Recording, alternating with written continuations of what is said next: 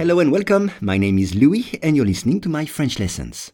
For each lesson, the text in French and the English translation are available in the description field. You can get it for free from your podcast app. And if you want to practice your spoken French, I offer one-on-one lessons via Skype. For more info, please contact me at logokala, L-O-G-O-K-A-L-A, at hotmail.com. Today's lesson is une lettre rare.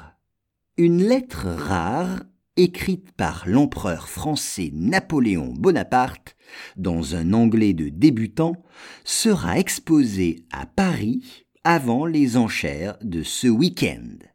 Once again, une lettre rare écrite par l'empereur français Napoléon Bonaparte dans un anglais de débutant sera exposée à Paris avant les enchères de ce week-end. On commence par une lettre. Une lettre. A letter. Une lettre. Donc R-E à la fin. Exemple, j'ai envoyé trois lettres à mes parents cet été. J'ai envoyé trois lettres à mes parents cet été. Ou bien, cela fait très longtemps que je n'ai pas écrit de lettres à la main.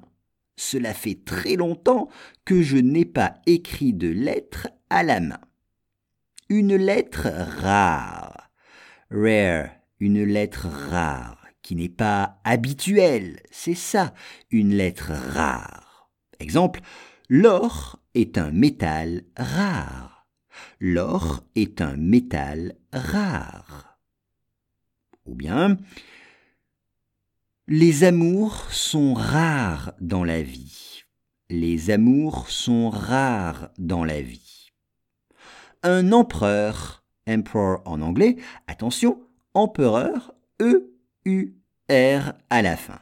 Un empereur. Exemple, Napoléon a été empereur de la France.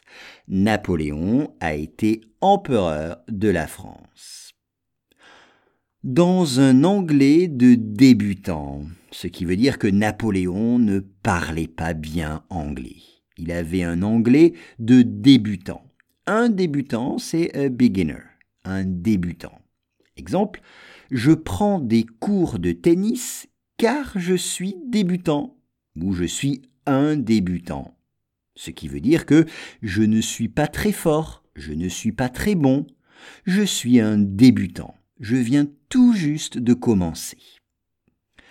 Sera, c'est le verbe être au futur. Donc sera, c'est will be.